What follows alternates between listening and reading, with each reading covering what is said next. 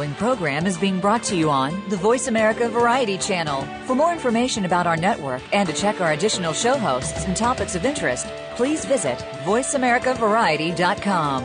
The Voice America Talk Radio Network is the worldwide leader in live Internet talk radio. Visit VoiceAmerica.com. The views and ideas expressed on the following program are strictly those of the host or guests and do not necessarily reflect the views and ideas held by the Voice America Talk Radio Network, its staff, and management.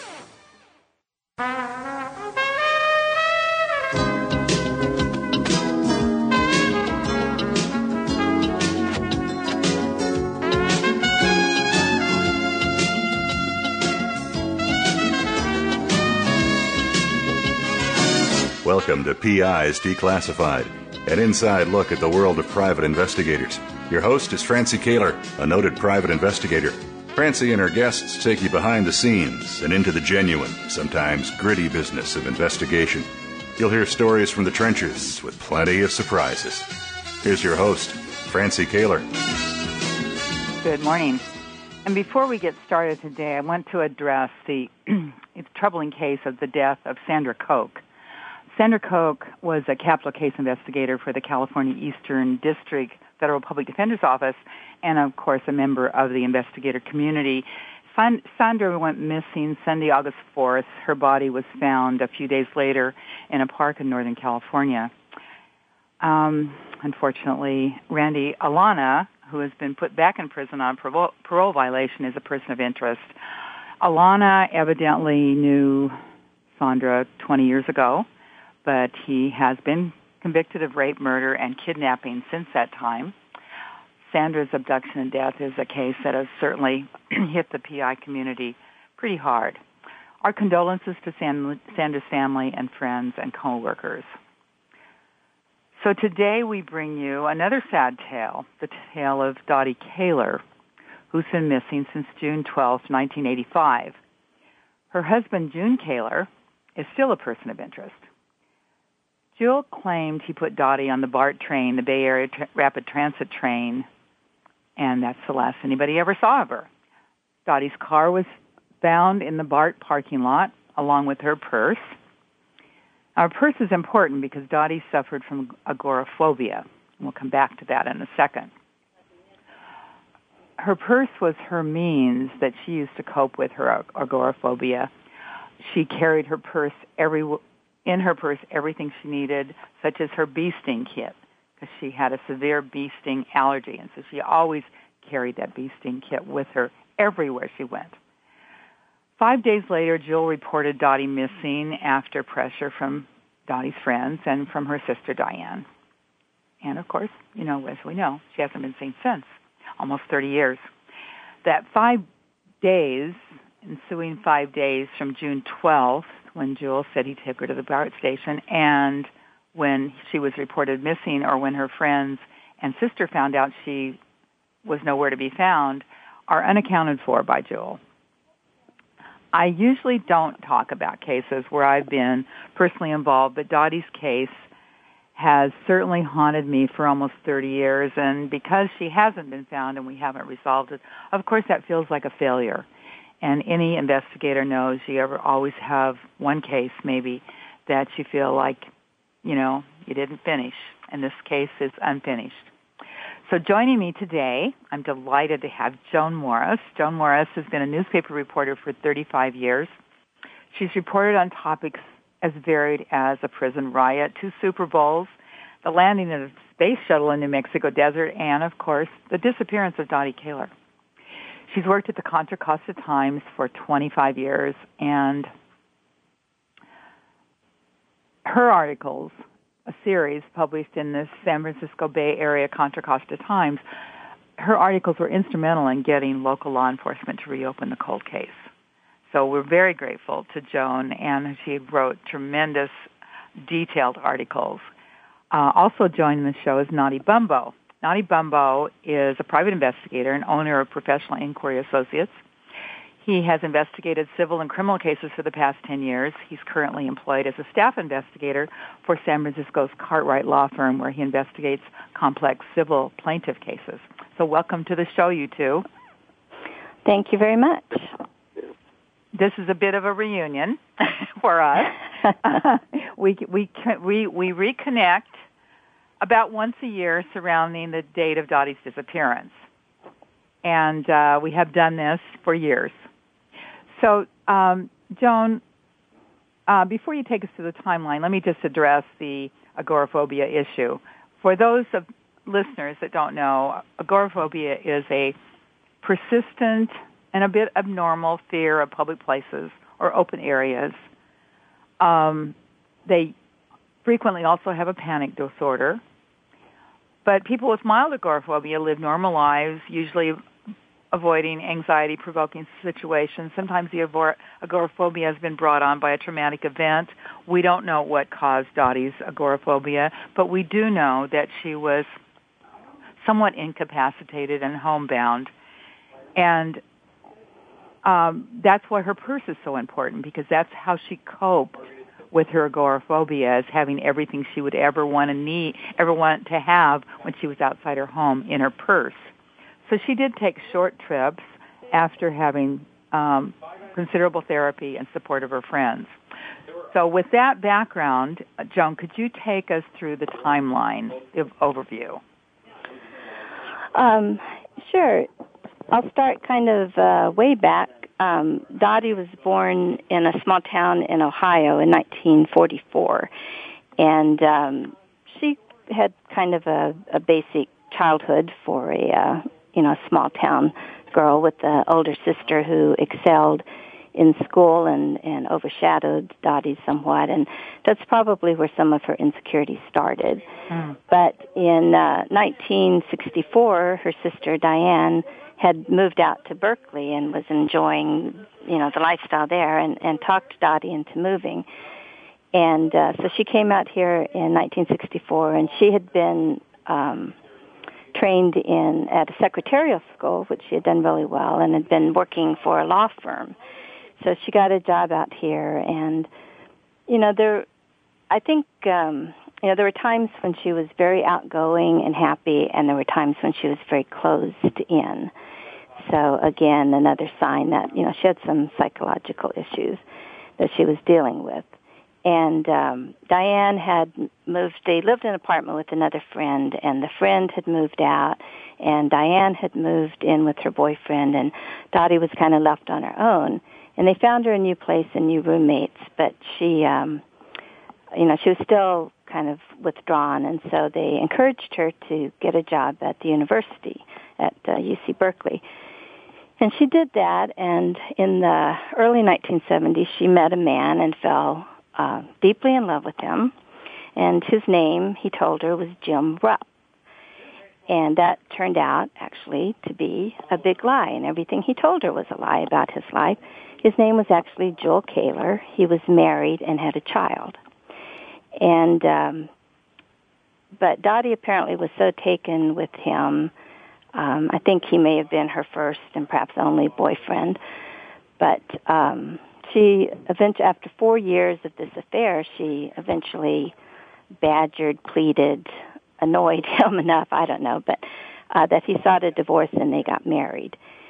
And the marriage, by all accounts, was not a happy one. There were a lot of issues. Um, Joel worked for the U.S. Forest Service, and he, he was gone a lot on business trips. And Dottie was left alone. And they had a house in Pleasant Hill, and that house became like a cocoon to her. Mm. And whatever agoraphobia that she had had earlier in her life became more magnified. She was very isolated there. And so she stopped pretty much leaving her house. But she soon began to discover that Joel was having a series of affairs. And she could be kind of a bulldog when it came to that. She would ferret out the information and she would write to the other woman quite nasty letters actually, but then they often ended up being friends. Mm-hmm. The woman that he was cheating with and Dottie, they would kind of commiserate about what was had been going on. And she was amazing, wasn't she, Jonah? Tracking, finding out who these women were and tracking them down and getting an oh, address yeah. and connecting with them. Yeah, in a in an age when there was no internet, she was a very good detective for not even leaving her house most of the time. Mm-hmm. So um, things were kind of staggering along, and in in on Thanksgiving of 1981, there was an altercation at the house, and um, Joel later claimed self-defense and claimed that Dottie had attacked him with a pair of scissors, and so police didn't file any charges. But Dottie ended up in the emergency room with a huge gash on her face, on her forehead, and bruised lips. And she had told um, police and medical officials that Joel had hit her with, they said, a typing stand. It's like a small table that holds a, a typewriter. And um, she wanted a divorce at that time, and he refused. But just as she had tracked down all of his other women and kept tabs on him, she started planning to get a divorce. And it took mm-hmm. her four years to get everything into place. But in she started um, working on her agoraphobia. She started going to um, outreach classes. She signed up for a woman in transition class for women that were contemplating divorce or had been suddenly widowed.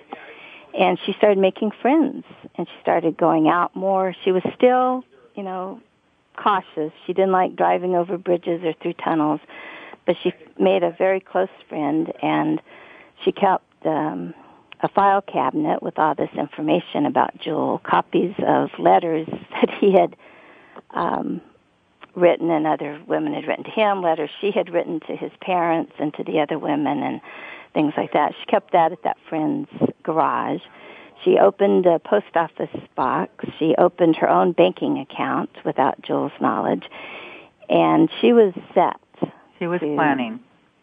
Yes, she was ready to leave this marriage. And the opportunity arose in mid 1985 when Joel's job in San Francisco had been um, discontinued and he had accepted a transfer to Salt Lake City and they argued about it, but um, she got him to go to a divorce mediator, and they worked out a plan that she was going to stay in Concord, or yeah, I, I think I said Pleasant Hill before, but a house in Concord, and um, she was going to stay in the house, figure out a way to pay him for his half, and he was moving to Salt Lake. He didn't like that idea because Dottie hadn't worked while they had been married, and so he felt she had provided no financial contribution to the house and wasn't entitled to half. Mm-hmm. Uh, money seems to be the crux of most of their, of his side of the argument anyway. Hers was his infidelity. But uh, as you said on August, on June 12th, um, he says he took her to BART that she had a um, overnight bag and her purse and refused to tell him where she was going, but that she was going to stay away until he left on the 24th. And no one's ever seen her since. And that uh, that part is significant because um, Joel claims that he found the car um, the next day parked next to his at the BART parking lot. Now this is interesting because anybody who has ever ridden the Bay Area Transit uh, trains in, Calif- in Ca- Northern California knows that in the middle of the day, it's almost impossible to find a parking place yeah. in the BART parking lot, much less next to a car whom you know. So he says he well, found he, the car. He had, he had also claimed that he took her to the Pleasant Hill BART station, but that her car was found next to his in the Concord BART That's station. True. That's true. And then he says um, the purse was in the car, and he returned to the car every day and left her a note, um, which is also a little bizarre. And so by the time Diane and her friend, Diane, her sister Diane and her friends start trying to reach her on Monday because they'd been trying, they'd been calling. The friends had been calling. He kept telling her, telling them that she was not there, if they even reached him at all. And then by Monday, five days later, they're panicked because they know that they would not have known, that they would have known that she was going to be away and that she would have been in contact with them. Yeah, Diane was hopeful that Dottie had finally gotten the nerve and had left Joel. But her friend, her best friend Shelley, knew that that couldn't be true because if Dottie had ran, she would have run to her, and there was no communication at all with her friend Shelley. Yeah, and then when um, and and uh, let me say, Diane also had some um, some disabilities about driving on freeways. So by the time she gets to the house, the couple days pass, nothing's happened. Uh, Diane goes out to the house and she finds a moving truck in front of the house with everything in the house loaded up on it. Now Dottie had to, been careful to divide everything up. Joel's belongings in one room that he was going to take with him and anything that he wasn't going to take with him was in another room and everything was loaded up and Diane and Joel had a confrontation, a pretty huge confrontation with Diane trying to pull Dottie's things off the truck and Joel saying no, he was going to take them with her and ended up they ended up leaving Dottie's things and or some of them at least and leaving her car. And, yeah. Um, also, in that intervening time between the time he says he left her at BART and he reported her missing, he had painted the inside of the house, poured a concrete patio in the backyard, and hired a realtor to rent the house out. Correct. And Which doesn't next... make any sense yeah. if, if the woman is coming back to live in the house. And actually, the following Saturday, so this is just 10 days later, the house is being is listed for rent. Um, in fact, we have the ad yes. where he listed it for rent. Yeah. Okay. So, so this is a problem. She was an adult in 1985. Even though there was some evidence that there might have been foul play, there was law enforcement didn't didn't take a case unless there was solid evidence. A missing person as an adult didn't mean anything. It's not like it's it's nothing like it's done today. It's almost 30 years ago. They had many other things, law enforcement had many other things to do that were on their plates. Of course, they do now as well. But at yeah. that time, nothing was done regarding investigating her disappearance. Yeah, they did do a little. Uh, they Dottie's dog had died in May, and uh, they dug up the grave and only found the dog. But not until much later. That, oh, I'm nothing, sorry. Yeah, nothing. And excuse me, we. I'm just being notified. We need to take a quick break. So we'll be right back with uh, Notty and Joan and talk more about Dottie.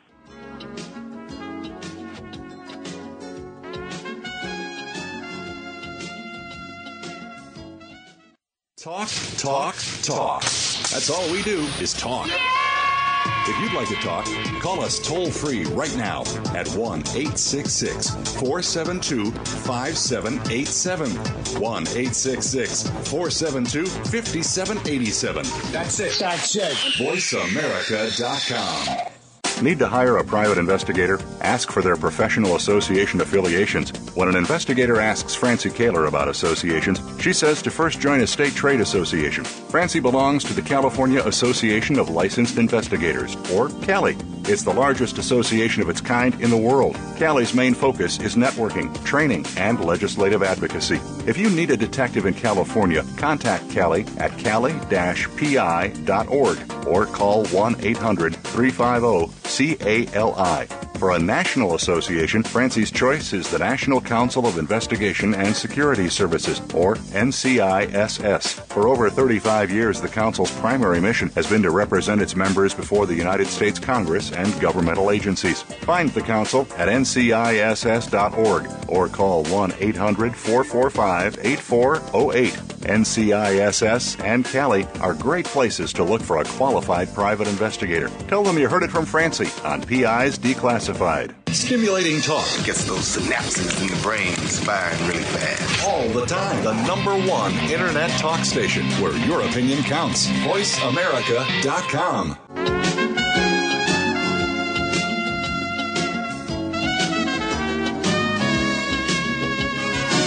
You're listening to PIs Declassified with Francie Koehler. You can call into the program. We'll take questions and comments at 1 866 472 5788. That's 1 866 472 5788. You can also email your question to Francie. Send it to F R A N C I E at PIsDeclassified.com. Now, here's Francie Koehler. Ken Morris newspaper reporter and Notty Bumbo is a private investigator. Both worked on investigating the disappearance of Dottie Caylor in 19, uh, she disappeared in 1985. Um, and what I was just saying, we were talking about the um, missing persons as an adult. What happened that is significant with this case is yes, the police did get involved at a later date, but nothing really happened initially when the evidence is still fresh or potential evidence could still be fresh. So there was uh, sometime later, and I'm not exactly sure how can't remember now how long that was. Did either one of you remember um, when the sergeant went and talked to um, Jule in the driveway? Well, it had to be before he left for Salt Lake, so it was probably a few days after uh, he actually reported her missing. Uh, from from the best of what we've been able to find out. Interesting now, actually, I'm sorry, excuse me. It was at, when he came back to pick up her car, so it was a it was a couple oh. three months. Oh, okay, okay. I was uh, misremembering that. Um, the interesting thing about that particular report by that sergeant, um, you know, mostly it was sort of pro forma discussion, and most of it apparently took place uh, outside the house. I'm sure uh, the, the, if I recall correctly, the officer did do a cursory examination of the house, but of course at that point everything had been so clean and polished that there was nothing to be found. But while they were standing in the driveway discussing, the, the sergeant noted in his report that the garage door was open, and he noticed a number of bags of lye um, sitting unopened in the garage. Now, lye has two general purposes. Um, one, uh, or sorry, lime, not lye. Uh, uh, lime is used as an amendment to soil when you're trying to uh, break up, uh, you know, heavy clay-like soil to um, uh, loosen it up sufficiently that you can do some decent landscaping. And the other purpose is to uh, help disguise the odor of a dead body. Now, the yard, um, and many years later when uh, we were out there to examine this in greater depth, we saw the same conditions. The, the, the sergeant at the time noticed that, noted that the yard was in great disrepair uh, and that the soil was very clay-like, very hard soil. And again, many years later, when when we were out there to do a, a, another investigation into this, we saw essentially the same conditions. It almost looked as though uh, no one had ever done anything to this yard in 30 or 40 years. So the purpose of these bags of lime should have triggered uh, a lot more interest by the police at that point, but it's just listed in the in the sergeant's report as kind of a passing note. But but in, in at the same time, they did dig up the yard years later, and nothing was found, and nothing was evident that there had been a body other than a dog buried in that yard. That's correct. Yeah. Yeah. So go ahead, um, Joan. Um, about?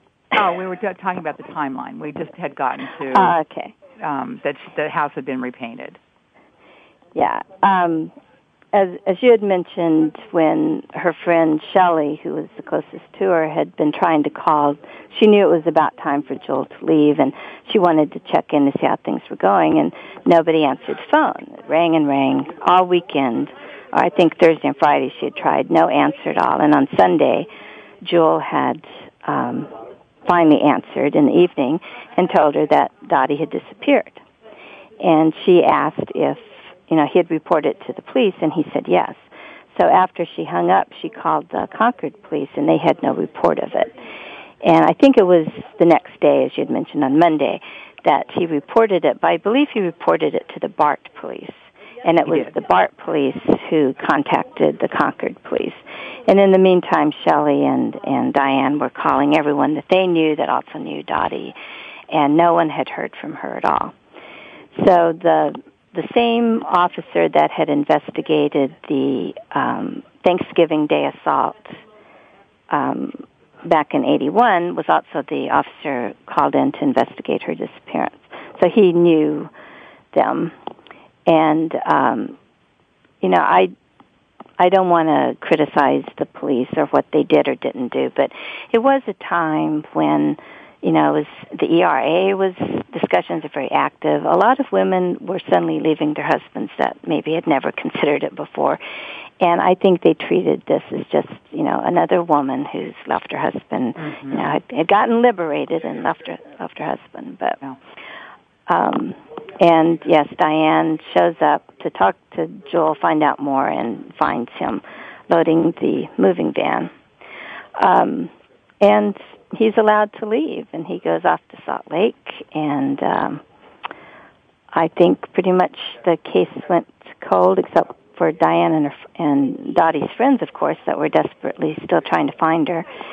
And um, was it two years later that um, they contacted you? Yes, it was. Um, they contacted my agency in the fall. I think it was October of 1986. So we're already 18 months, almost 18 months later. Um, but but amazingly, you were able to find out a, a lot of information, including the fact that in December of 84, Joel had gotten engaged to a woman in New Mexico and or Colorado area, and had purchased wedding rings. Yeah. And we're and we but we can't take credit for that because what happened in um October or November of 1987, Unsolved Mysteries ran a program on Dottie, the missing person of Dottie, and oh, yeah. interviewed Jule, interviewed Diane, the sister, uh, interviewed me. Um, and as a result of that program, somebody from Colorado called in and said, huh, he looks just like the guy my neighbor's engaged to. So one thing led to another. That person was found. She was contacted. We actually brought her to California from Colorado and spent one entire day interviewing her. Um, me and the um, officer from the the sergeant from the BART police and the Concord detective. And yes, it turned out that he was engaged to her for about a year prior to Dottie's disappearance. She produced letters from him. She produced receipts for the engagement and wedding ring.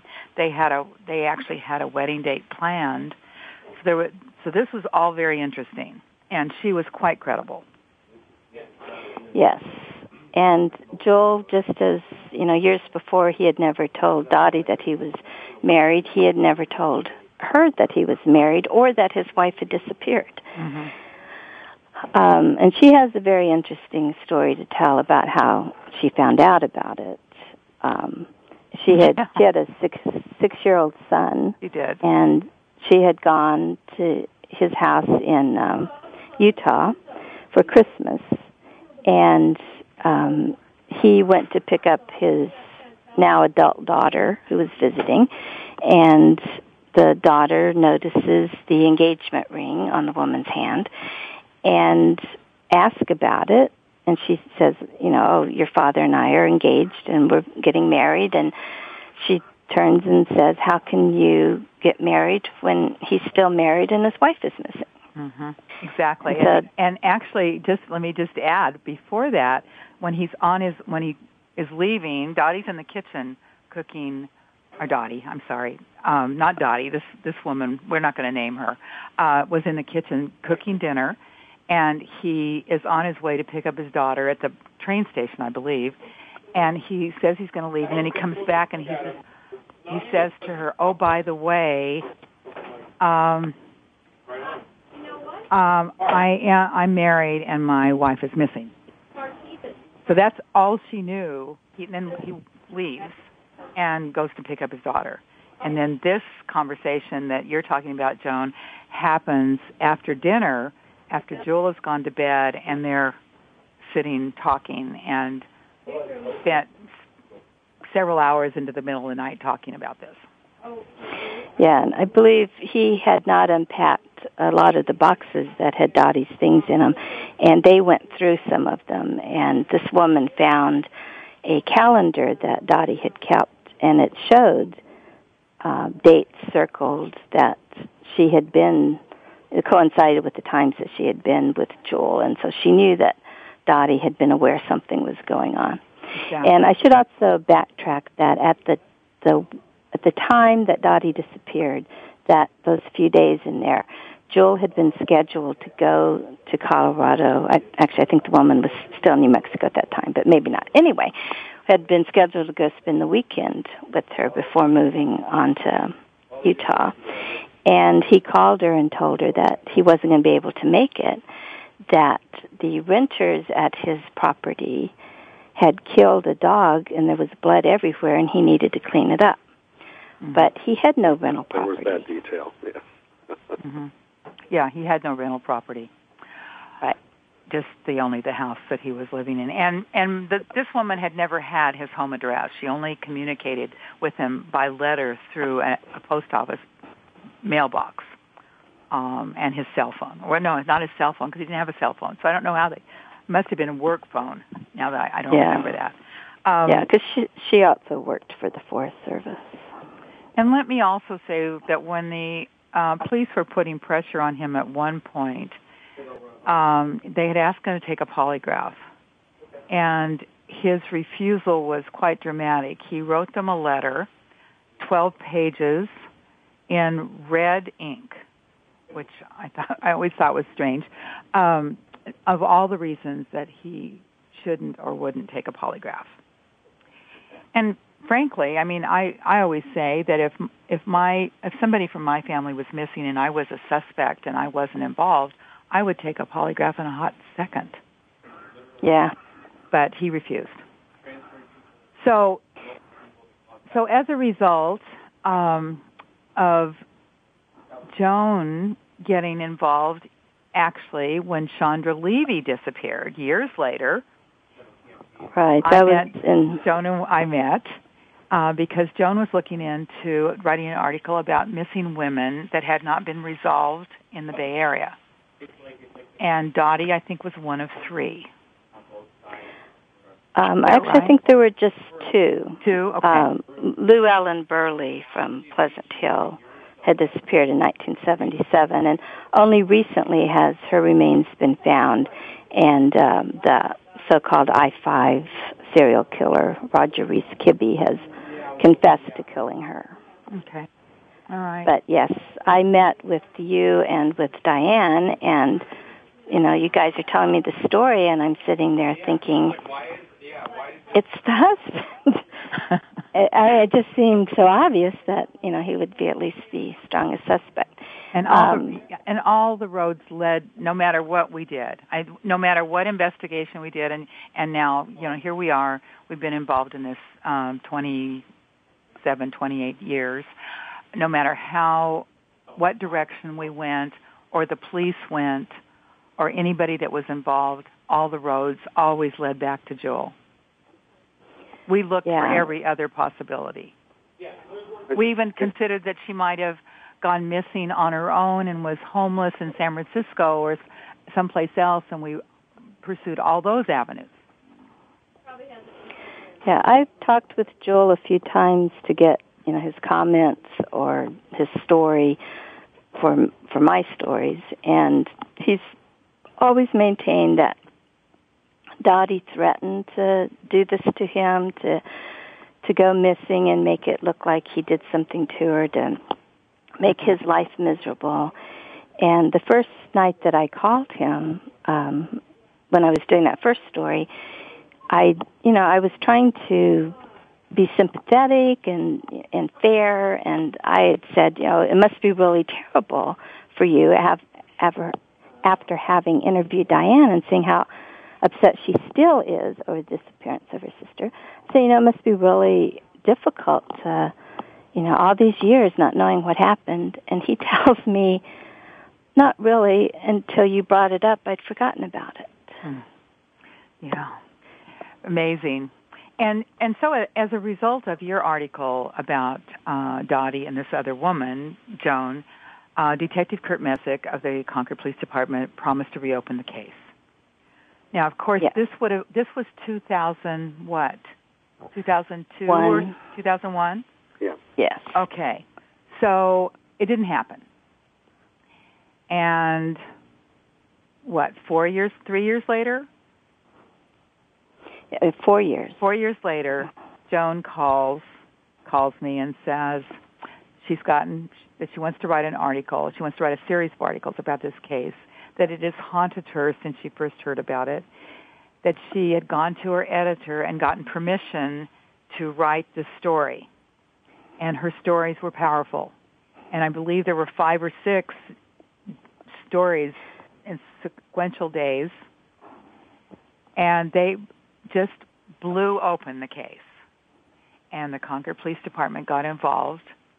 Um, they were very kind in letting Notty, who's here with us, and I involved. So we had a command center at the Concord Police Department where we distributed tasks and they brought in a couple other people and and Detective Messick and Sergeant Judy Moore, who was the person in charge at the time.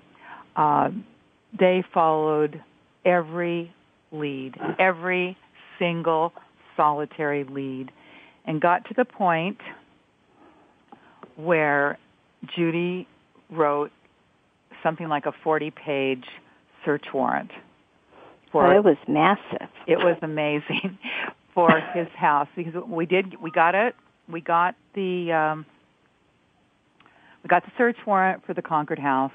They they dug up the Concord property.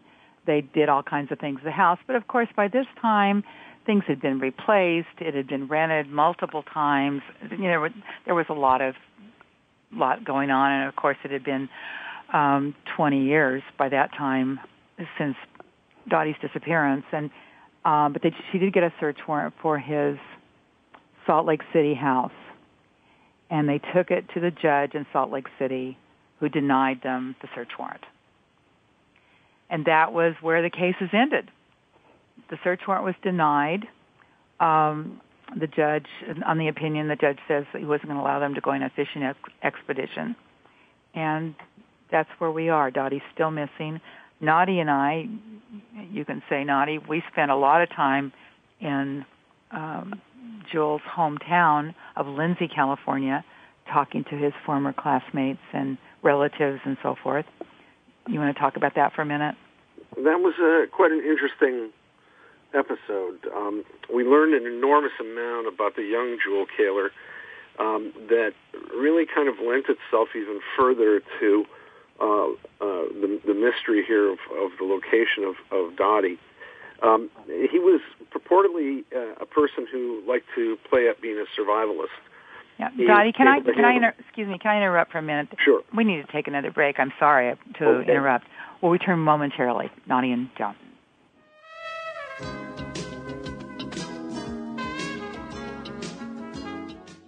The Internet's number one talk station. Number one talk station. VoiceAmerica.com. Need to hire a private investigator? Ask for their professional association affiliations. When an investigator asks Francie Koehler about associations, she says to first join a state trade association. Francie belongs to the California Association of Licensed Investigators, or CALI. It's the largest association of its kind in the world. CALI's main focus is networking, training, and legislative advocacy. If you need a detective in California, contact CALI at cali-pi.org or call 1-800-350-CALI. For a national association, Francie's choice is the National Council of Investigation and Security Services, or NCISS. For over 35 years, the Council's primary mission has been to represent its members before the United States Congress and governmental agencies. Find the Council at nciss.org or call 1 800 445 8408. NCISS and Cali are great places to look for a qualified private investigator. Tell them you heard it from Francie on PIs Declassified. IRB Search is where quality matters. IRB provides access to the best online data for locating people, businesses, and assets. IRB data gives you strength in numbers, allowing you to access billions of records. Even with partial information on your subject, IRB Search instantly returns current and past addresses, phone numbers, and more. Call IRB Search today at 1 800 447 2112 to sign up. Mention PIs Declassified, and you'll receive a two week free trial of 100 free searches to get started. Call 1 800 447 2112 to find out why IRB Search is simply the best. The Internet's number one talk station. Number one talk station. VoiceAmerica.com.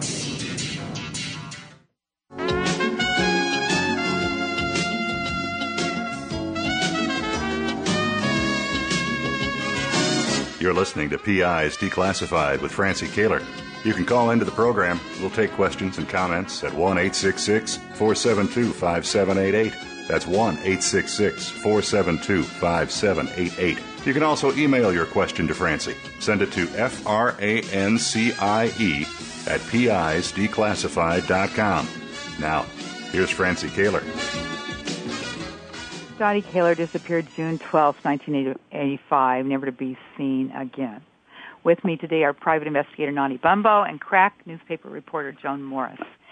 Notty, you were just talking about we, you and I spent some time in Lindsay, actually several trips to Lindsay, which is uh, Lindsay is a uh, small community in the Central uh, Valley of California, uh, almost to Bakersfield, south of Fresno, in case anybody wants to know where there are where, where it is.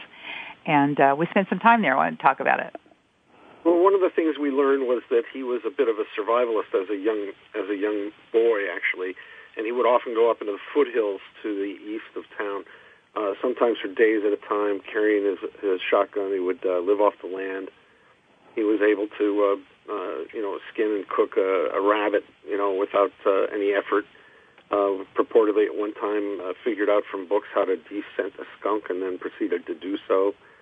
Um, he he had uh, the reports we've got from some of his classmates at that time is that he was uh, his parents were uh, weird, strange, different, oddballs kind of folks, um, and he himself uh, apparently. Uh, when he had a job working in one of the orchards out there at one point, his mother was so uh, attached to him that she'd actually come and bring him water personally, uh, such that uh, he would be so embarrassed he wouldn't often not tell her where he was working.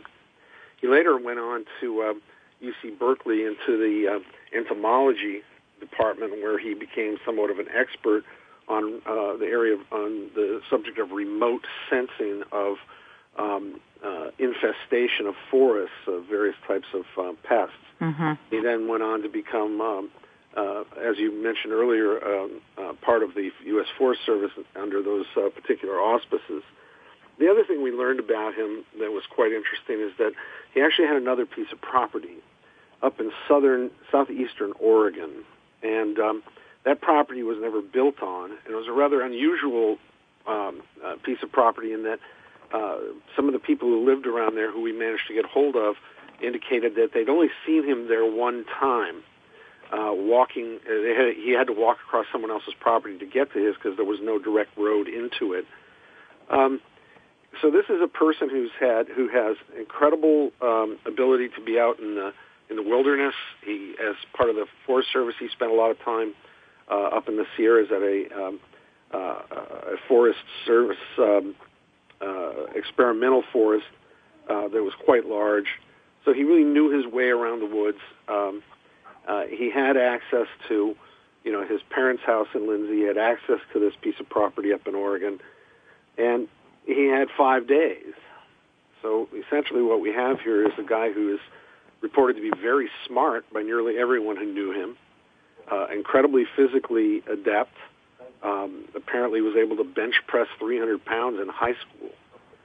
So this is a, a person who um, is used to finding things that are hidden, or we could infer from that uh, hiding things that need to be. Mm-hmm.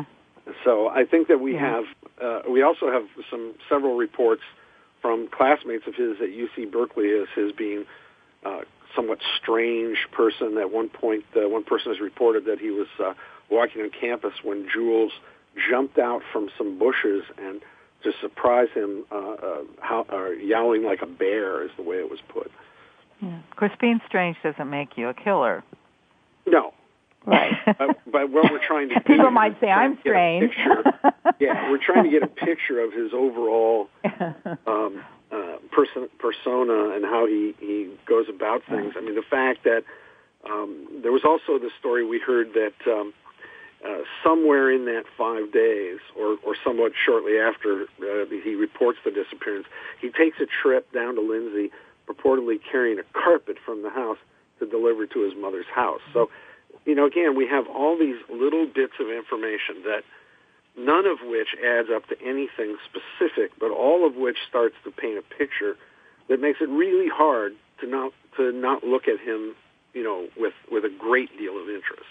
Well, and and again, it comes back to that because nothing was done immediately, and it was several months before um, law enforcement really got involved. I mean, um, it, know, a lot was lost, or a lot of leads that could have been followed up. They did call the mom; she did verify he was there, but that really does, doesn't mean anything. Right. And then we didn't get in un, until a year and a half later so there was, I mean, we did a lot, but it's very frustrating. It's yeah. very frustrating. She's she's still missing, and um, her parents have passed away since. Both of her parents. They were, of course, quite distraught. Um, you know, her friends are off on their other lives, but there's still her her sister who mourns her her disappearance. She was declared dead uh, in the middle 2000s. There was a uh, an actual hearing declaring her deceased. So but that that is, was at the request of Diane, right? That was at the request of Diane. Um, yes. yes. I think there wasn't it, there some you know, uh, uh, objection to that by Jule, yes. as I recall. Yes, there was. Yeah, I think it's kind of important to add to the you know total picture is that he never well he did divorce her when um he was facing retirement and he wanted to um have his the woman he's been with these last 20 some odd years be the beneficiary of his retirement um and otherwise Dottie would have been so he he got a divorce which has been overturned he claimed that she deserted the marriage but then the judge said, "Oh, well, wait a minute," and so then she was declared dead. So, and he also still owns the house. Yes, he does. He still owns the house. He still lives in the Salt Lake City area, as far as I know, and he's re- of course retired from the Forest Service. And um, and of course, always what was significant was that he is a scientist. He is an entomologist by uh, training, and he's also a pilot and he's also a pilot. Yeah, we hadn't mentioned that. He's also a pilot. Um, you know, all of those avenues were, were attempted to be pursued, but once again, when you start on a case that's cold for 18 months, it's real hard to do anything. Cold cases are very difficult. Now we have DNA, but even then we wouldn't have had, even on that case, there's no DNA to check. So here we are, very frustrated all of us, all three of us. Yes. Yeah, there's no other way to describe it, really. Yeah, and uh, it's unfortunate. Diane, her sister, would love to have this resolved in some form. When you're in limbo as a family member, when you have a missing person, it never goes away. It never gets resolved. It's very difficult. You see people differently. You look at people and think, is that my sister? You see somebody walking down the street. Could that be her? What would she look like today? All of the things that go through your mind when you know somebody well, as you would your sister. And this is her younger sister. So there's a special affinity for a younger sister. So we would like to have this resolved. And if there's anybody listening anybody at all that's listening that has even the slightest little tip, I would love to hear from you. You can contact me at francie at pisdeclassified.com. um, I would be happy to communicate with you. Uh, it doesn't matter how small the informa- little the information is. We have periodically over the years gotten good leads that were followed up on. Every lead is followed up on. So please, if you know anything, please contact me. I would so much appreciate it, and we will deal with it accordingly. So, Notty and Joan, thank you so much for being with us today. Is there anything else you'd like to say, Joan? Um, just that, you know, Jule has never been accused officially. He is a person of interest. And although all roads point to him, if, like he said, Dottie did disappear, if someone has any information about that, we just, we want resolution to this case, whatever that resolution is. Absolutely. How about you, Notty? What what do you have to? I say? echo Joan. I think that uh, the most important thing is is finding Dottie. Um, you know whether whether it points to Jule ultimately, whether uh, it points to someone else. That's almost beside the point at this point. The, the most important thing is to try to find out what actually happened to Dottie. Yeah, exactly. Yep, that is exactly right, and we appreciate we so much appreciate the Concord Police Department, uh, Sergeant Judy Moore, uh, Detective Kurt Messick, and uh, the other two officers that were involved in the case and did all the hard work on it. I mean, I know that one officer traveled to Florida and did some interviews down there, and and they've really put an incredible amount of time, and uh, we appreciate that. We appreciate the time that that Sergeant Moore put in on writing that search warrant was which was just amazing. She worked on it for weeks, dotting all the T's and crossing or crossing all the T's and dotting all the I's. So um, we very much appreciate that. And uh, so, as far as upcoming shows, we have uh, some interesting shows coming up. I have Mike, Michael Schoen from CBS News next week. Christopher Utley on ge- geological research and then uh, Jennifer Karras Brown, who's a lawyer and a private investigator, and she's going to be discussing those troubling he said, she said sex assault cases. So, uh, thank you so much, you guys. Tune in again next week as we declassify more real stories from real investigators and sometimes investigative reporters. It's PI's Declassified. I'm Francie Koehler. Thanks for listening. You've been listening to PI's Declassified with your host, Francie Koehler.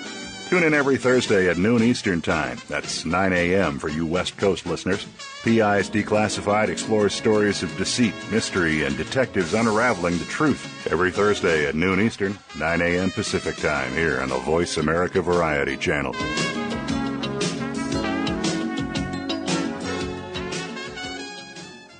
Need to hire a private investigator? Ask for their professional association affiliations. When an investigator asks Francie Koehler about associations, she says to first join a state trade association. Francie belongs to the California Association of Licensed Investigators, or CALI. It's the largest association of its kind in the world. CALI's main focus is networking, training, and legislative advocacy. If you need a detective in California, contact CALI at cali-pi.org or call 1 800 350 CALI. For a national association, Francie's choice is the National Council of Investigation and Security Services, or NCISS. For over 35 years, the Council's primary mission has been to represent its members before the United States Congress and governmental agencies. Find the Council at nciss.org or call 1 800 445 8408. NCISS and CALI are great places to look for a qualified private investigator. Tell them you heard it from Francie on PI's Declassified. Thanks again for listening to the preceding program brought to you on the Voice America Variety Channel. For more information about our network and to check out additional show hosts and topics of interest, please visit VoiceAmericaVariety.com. The Voice America Talk Radio Network is the worldwide leader in live Internet talk radio. Visit VoiceAmerica.com. The views and ideas expressed on the preceding program are strictly those of the hosts or guests and do not necessarily reflect the views and ideas held by Voice America Talk Radio Network its staff, and management.